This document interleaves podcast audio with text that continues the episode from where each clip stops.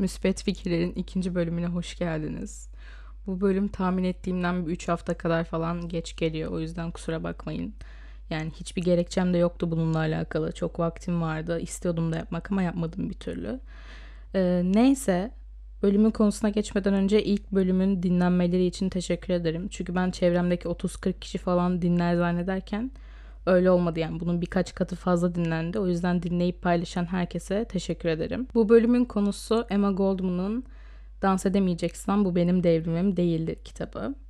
Ee, kendisi bir anarşist ve ben de anarşizm hakkında araştırma yapmaya karar verdiğimde ilk kendisini okumaya karar vermiştim. E, kitapta böyle birçok yerin altını çizdim, notlar aldım ve böyle bazı fikirler hakkında konuşacağız ve ben kendi görüşlerimi de ifade edeceğim. Ama ondan önce şeyi anlatmak istiyorum. Yani ben anarşizm hakkında araştırmaya nasıl karar verdim? Biraz bundan bahsetmek istiyorum. Aslında benim anarşizm hakkında düşünmeye başlamam şöyle oldu. Ben bir sanat e, sitesinde, bu bir sanat hatta adını da söyleyebilirim. Bir süredir böyle içeriklerimi paylaşıyordum. Yani şiirlerimi vesaire paylaşıyordum ve oradan da Esra Van der Wiel belki tanıyanınız vardır. Kendisi bir yazar. Bu arada böyle okunmuyor olabilir ismi hiç emin değilim ama böyle diye isim geldi. Kendisi böyle yazılarımı beğenmiş sağ olsun ve bana Instagram'dan ulaştı. Sonra işte WhatsApp'tan vesaire konuştuk. sağ olsun kendisi beni överken şöyle bir şey söyledi.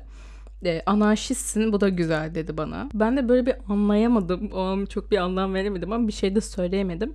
Sadece niye böyle düşündü Allah Allah acaba falan diye öyle kafama takıldı ama hiç bu konu hakkında çok düşünmedim ve o geçti öyle. Yani birkaç ay geçti arada. Sonra son birkaç haftada böyle her yerde karşıma alakalı alakasız anarşizm çıkmaya başladı. Anarşizm sohbetlerine tanık olmaya başladım. Ve böyle her yerde karşıma anarşizm çıkmaya başlayınca da o aklıma takıldı o olay. Ya bana niye sen anarşistsin demişti. Niye böyle bir tespit yapmıştı diye merak ettim. Ve dönüp böyle kendi şiirlerimi paylaştığım şiirlerimi falan bir okumaya başladım. Sonra dedim ki Allah Allah ben kendisini anarşist olarak konumlanan yazarlarla aynı vurguları yapıyorum. Yani aynı böyle mandıra filozofu gibi her şeye seviyorum yani şu an dünyada ne varsa işte e, devlet midir, patronlar mıdır ne varsa seviyorum ve aslında bakıp yani benim şiirlerimi okuyan birisinin benim böyle anarşist olduğumu varsayması falan inanılmaz normal gelmeye başladı. O yüzden dedim ki Allah Allah bir ana şey araştırayım bu anarşizmi. Ve sonra fark ettim ki zaten böyle benim inanılmaz sevdiğim, inanılmaz e, böyle yazdığı şeylerin altına imzamı atmak istediğim birçok yazar da aslında anarşistmiş. Yani bir kısmı sosyalist, bir kısmı anarşist vesaire. Bu yüzden aslında daha çok ilgimi çekti ve e, araştırma konusunda isteğim daha da e, pekişti. Emma Goldman benim için şu nedenle uygundu. Ben bir düşünce sistemiyle tanışırken İlk önce o düşünceyi romantize eden yazılar okumayı seviyorum. Yani o fikri ispatlamak niyeti taşıyan daha akılcı, daha argümantatif yazılardan önce böyle o ideolojiye ya da o felsefe, o bakış açısına bir dava gibi sarılmış insanların o konu hakkındaki yüksek heyecanını yansıttıkları eserler okumayı seviyorum. Çünkü bence empati böyle karşımızdaki insanların nasıl düşündüğünden çok nasıl hissettiğini anlamakla başlıyor ve bunu yapmadığımızda birbirimize giriyoruz, kavga ediyoruz. Kendimizinkinden başka bütün fikirleri saçmalık olarak değerlendirip daha çok bölünüyoruz vesaire. Yani her şeyi, her fikre alışık olduğumuz, içinde büyüdüğümüz, çevremizden gördüğümüz değerlerle yargılıyoruz. Ben bunun yerine böyle okuyup araştırmaya karar verdiğim bir dünya görüşünü kendi temeline aldığı değerleri kendi kafamda da idealize etmeyi öğrenip Yoluma öyle devam etmeye çalışıyorum. Özellikle böyle bütün fikirlere çok saygı duyup hiçbir fikre saçmalıkla öyle bir şey mi olur diye yaklaşmamaya çalışıyorum. Çünkü dünyanın devamlı ve böyle dünyaya meteor falan düşüp ya da güneş sönüp hepimiz yok olana kadar devamlı ekonomik ve sosyal sistemlerin bir değişim içerisinde olacağını düşünüyorum. Ve tarihte de bunu reddeden, hayır şu anki sistemimiz çok güçlü, asla değişmeyecek diyen herkesin haksız çıktığını düşünüyorum. Dolayısıyla bütün fikirler benim için önem arz etmiş oluyor. Her neyse boş yapmam bittiyse kitap hakkındaki düşüncelerime geçeceğim. Sonuç olarak e, keyifli dinlemeler.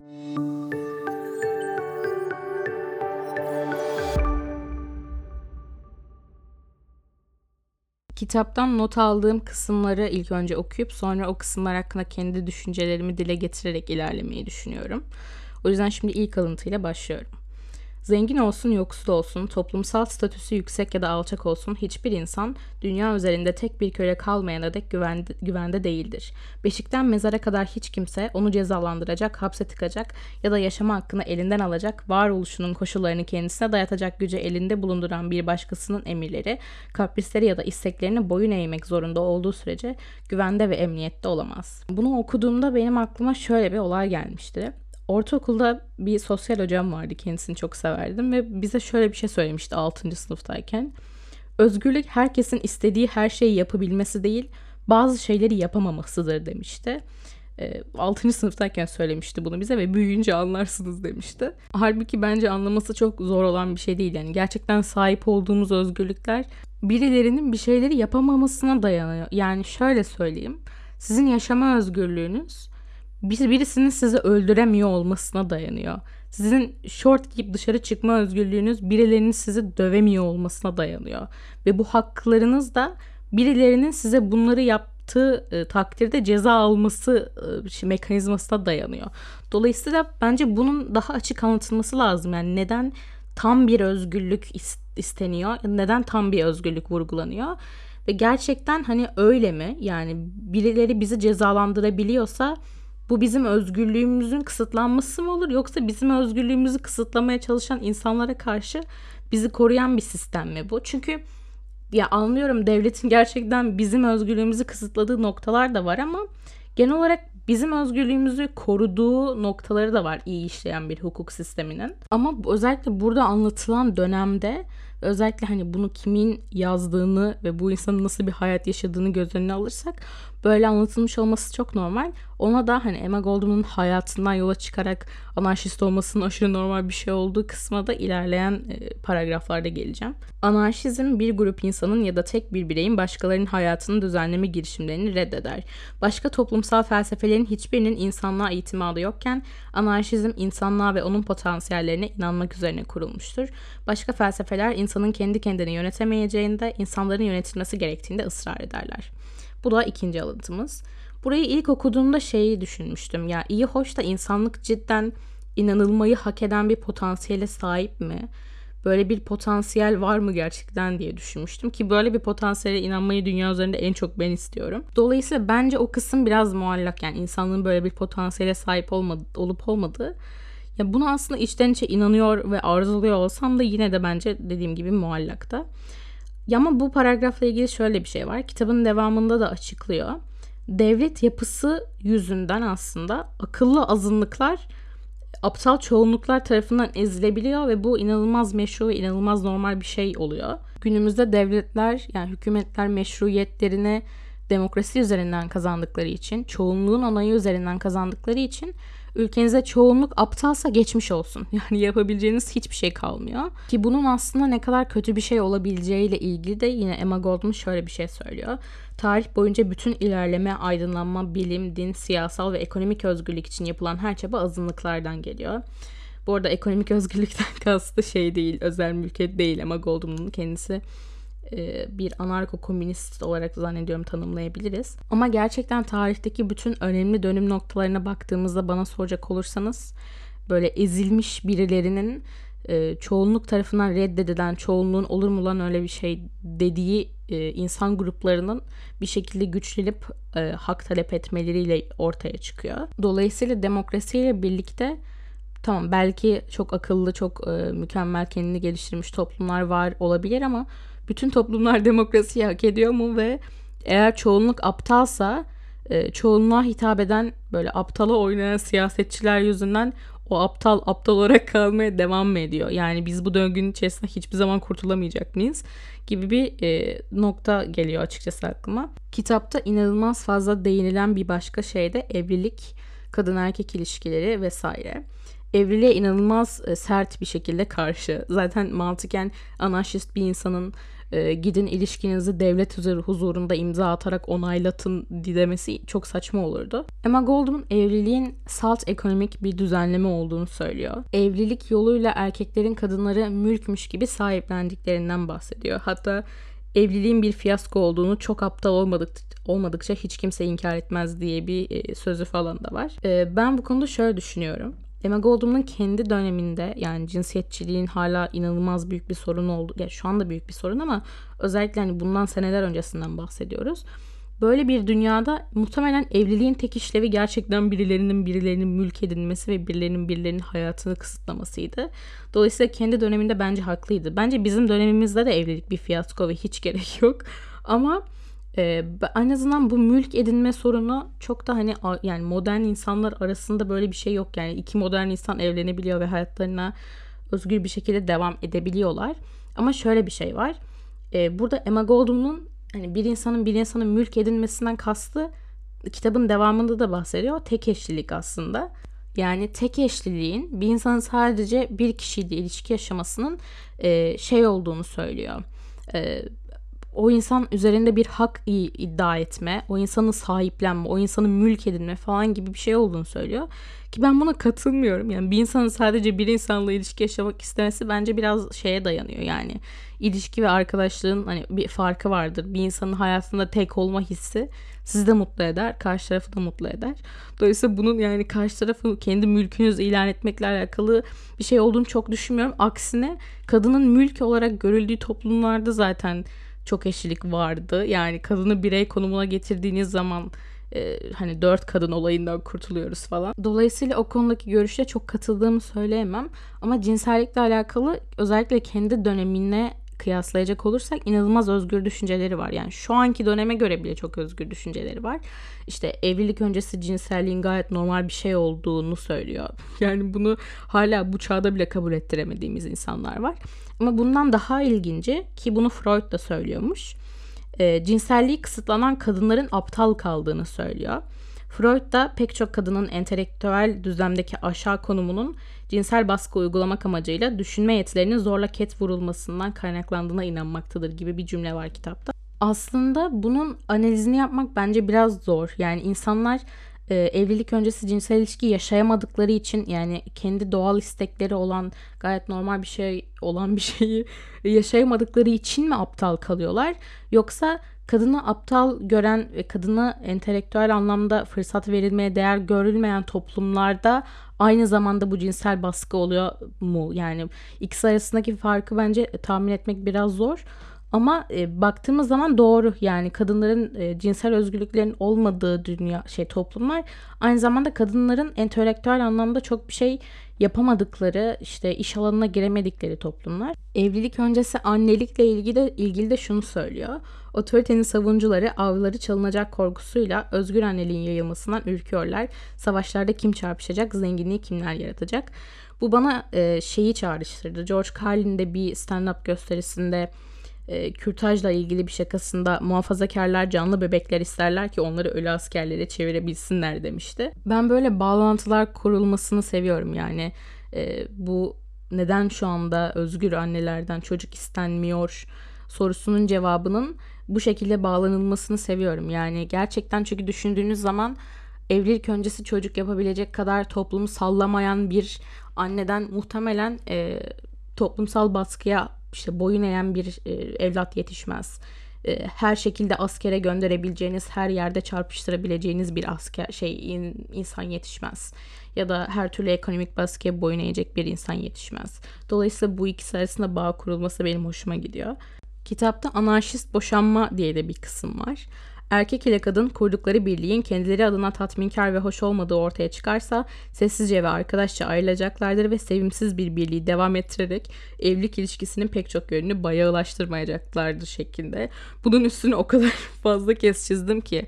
Çünkü çok haklı bir şey. Yani şu anki dünyada başka ülkelerde nasıldır bilmiyorum bu arada ama en azından şunu biliyorum. Türkiye'de boşanmak çok zor. Yani boşanmak o kadar zor bir şey ki evlenmeyin. yani bir insanla Hani şey bile olsanız ikiniz de boşanmayı okey bile olsanız 3 celse falan sürüyor bazen. Bu yani hakimin hatası mı bilmiyorum. Her yerden böyle bilmiyorum ama gerçekten boşanmak inanılmaz zor bir şey. Karşı taraf hatalı bile oluyor olsa.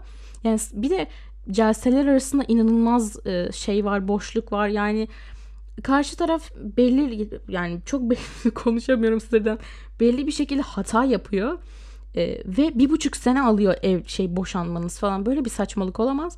Dolayısıyla evlenmeyin ve süper yani anarşist toplumda böyle şeylerin yaşanmaması iki insan birbirine hata yaptığı zaman görüşürüz deyip direkt ayrılabilmeleri süper bir şey. Yani normal evlilik e, öncesi ilişkilerle aynı. Kitabın vatanseverlik ile ilgili kısmını da çok beğendim. Ama bence bahsettiği şey tam olarak vatanseverlik kavramı değil. Biraz daha radikalleştirilmiş bir şey. Yani bir insanın tek başına ülkesini sevmesinde bir problem yok.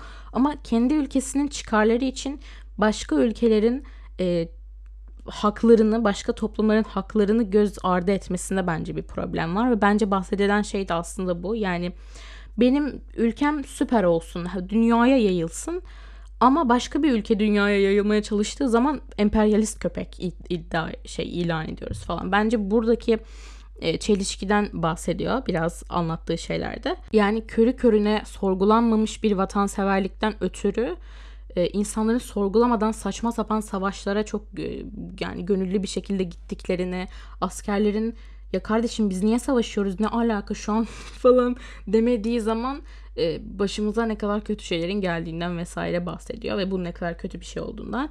Yani aslında alakasız insanların, hali hazırda süper hayatlar yaşayan insanların başkalarının haklarını gasp etmek yönündeki davalarını savunmak için bazen gerçekten garibanın çocuğu ölüyor yani bundan bahsettiğini düşünüyorum ve hak veriyorum bu konuda. Asker psikolojisini, kışlaları vesaire anlatıyor. Askerlerin görevleri bittikten sonra hayata dönmekte, hayata alışmakta zorlanması ile ilgili anlatımları var. Bu da benim aklıma şey getirdi. Zülfü Livaneli'nin bir kitabı vardı Mutluluk diye.